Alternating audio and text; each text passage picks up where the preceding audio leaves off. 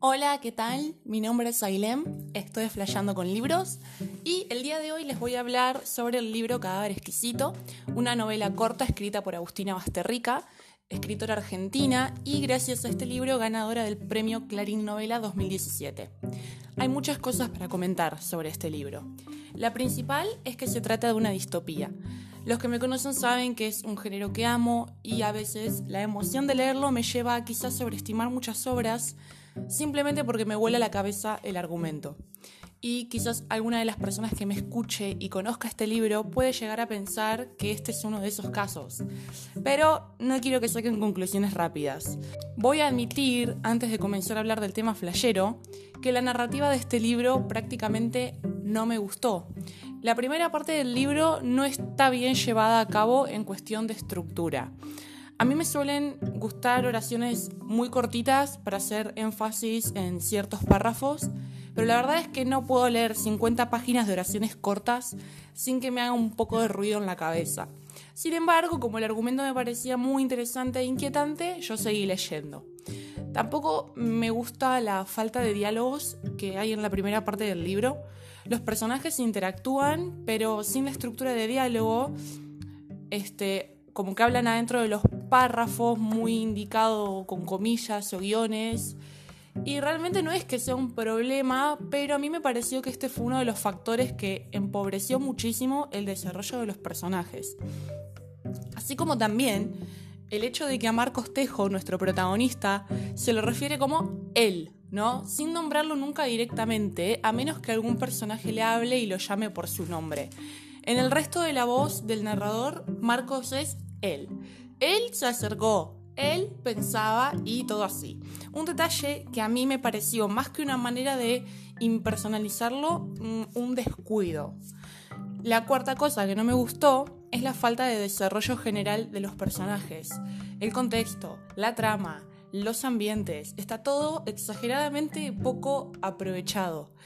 Me pregunté si esto se debería a las bases y las condiciones del concurso literario de Clarín, ya que muchas veces ponen límites de páginas, pero me puse a buscarlas, este, que están en Google todavía, y solamente decía que no podía ser inferior a 150 páginas aunque también vi que el envío de la obra eh, debía hacerse por correo a través de una empresa específica y los costos de esto pueden volverse muy elevados cuanto más pesa tu paquete.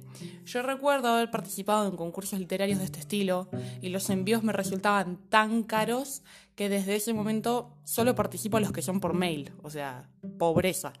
Así que bueno, puedo elegir creer que la falta de desarrollo fue por limitaciones económicas o del concurso y no por la falta de habilidad narrativa. O también puedo creer, en toda mi benevolencia, que como la narración está enfocada a una porción de la vida de Marcos, está escrita de manera oscura y simple para representarlo a él y su entorno en su totalidad, cosa que suena un poquito más poética. ¿Se perdió mucho a nivel descriptivo?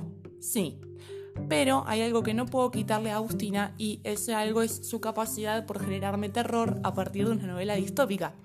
Por lo general, a mí este tipo de género me gusta porque me genera fascinación, me desata la imaginación y me plantea demasiadas preguntas. Agustina logró que tenga pesadillas durante dos noches seguidas. El libro me lo leí en nada, así que solamente fueron dos noches. Y esto pasa porque el argumento de su libro es espectacular. Nos sitúa en un mundo no tan alejado históricamente de la actualidad nuestra. Por lo que se puede leer entre líneas eh, que con este libro es algo que van a estar obligados a hacer. Al parecer hay un virus mortal que apareció de repente, que contagia a todos los animales del planeta, a todos. Y si estos animales tienen contacto con los humanos, resultan mortales. Entonces, la medida este, fue directamente matar a todos los animales, incluso a los domésticos, que los propios dueños los mataban por miedo, y obviamente no se podían comer, por lo tanto hubo como una bajada al veganismo, una bajada global, a que todos tenían que ser veganos. Pero, ¿qué es lo que pasa luego de esto? Lo primero que nos da a entender Agustina es que a mucha gente la idea del veganismo impuesto no les gusta por diversos motivos, como hoy en día básicamente. Lo segundo que nos da a entender es que empresas multimillonarias que lucraban con la carne comenzaron a pagar estudios científicos. Y gracias a esto, científicos y médicos de todo el mundo salieron a decir que, gracias a los avances tecnológicos más recientes, se habría descubierto que la proteína animal es necesaria para la vida.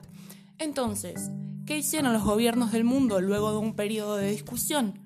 Bueno, decidieron legalizar la cría de humanos para la industria cárnica. Y aquí la tercera cosa que nos da a entender Agustina, el virus es un invento de los gobiernos para limpiar a la gente que no quieren en la sociedad y los medios apoyan esto. Como ya les dije, el personaje principal es Marcos. Es un chabón que labura en un frigorífico. Acá ella nos plantea el primer dilema del libro, porque a él le enseñó el oficio su padre, pero el frigorífico era de ganado. Vivió la transición a los nuevos especímenes de consumo. O sea que, al parecer, Marcos es un buen tipo.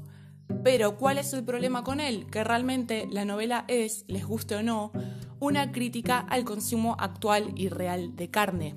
Por lo que en realidad Marcos tampoco es un ejemplo moral en ningún momento. Él intenta ser lo mejor que puede como persona, pero siempre tiene esa pica interna de que comer carne, venga de donde venga, no está bien. Nos muestra cómo lo culturalmente aceptado no tiene por qué ser lo correcto o lo bueno o lo moralmente indicado. Y ya que estoy nombrando a la crítica del consumo actual de carne, lo que me gusta es el planteo de una hipótesis sobre el comportamiento de una sociedad que por primera vez puede atacar a un culpable mortal que no sea ella misma. Y yo creo que acá radica el secreto de que esta distopía sea sostenible. Porque cuando yo leí el argumento de este libro, me pareció fascinante, pero también me pareció poco viable. Dije, ¿qué clase de sociedad incursiona en el canibalismo solamente porque no puede comer carne de ganado. ¿Qué clases de personas fueron las que empezaron a desaparecer gente para comérsela? Mm, ¿Cómo lográs, por más propaganda y bajada de línea, que las personas acepten esta nueva carne especial, como le llama ella? Y entonces Agustina encuentra este vacío legal, echarle la culpa a algo que por primera vez no es el ser humano. Porque siempre la culpa de prácticamente todos los problemas los tenemos nosotros, siempre somos los causantes. Pero de repente tener un enemigo común y ajeno puede despertar odios extremos y ocultos. Así todo, el canibalismo sigue pareciendo una respuesta más extrema todavía.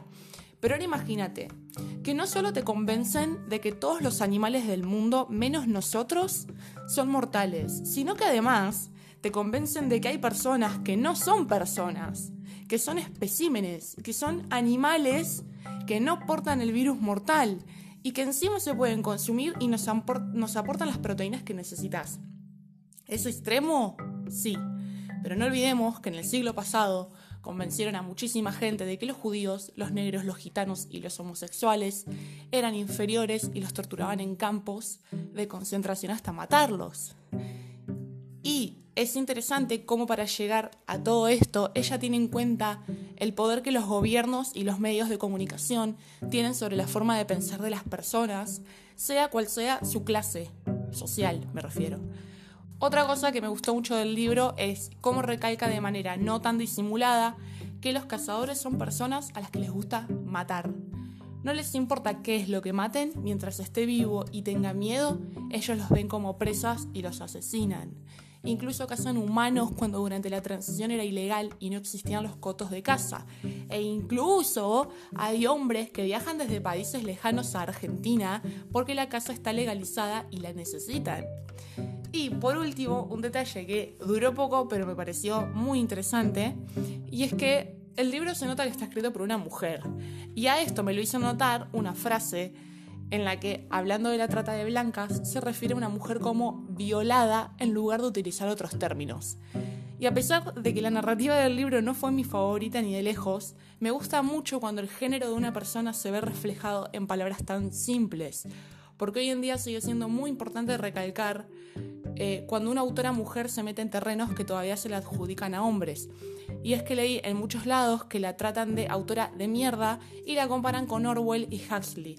Y sí, a ver, a mí también me gusta más la narrativa de ellos, pero no puedo ignorar el tono misógino de ciertos comentarios. Parece que las mujeres solamente pueden escribir género romántico o juvenil.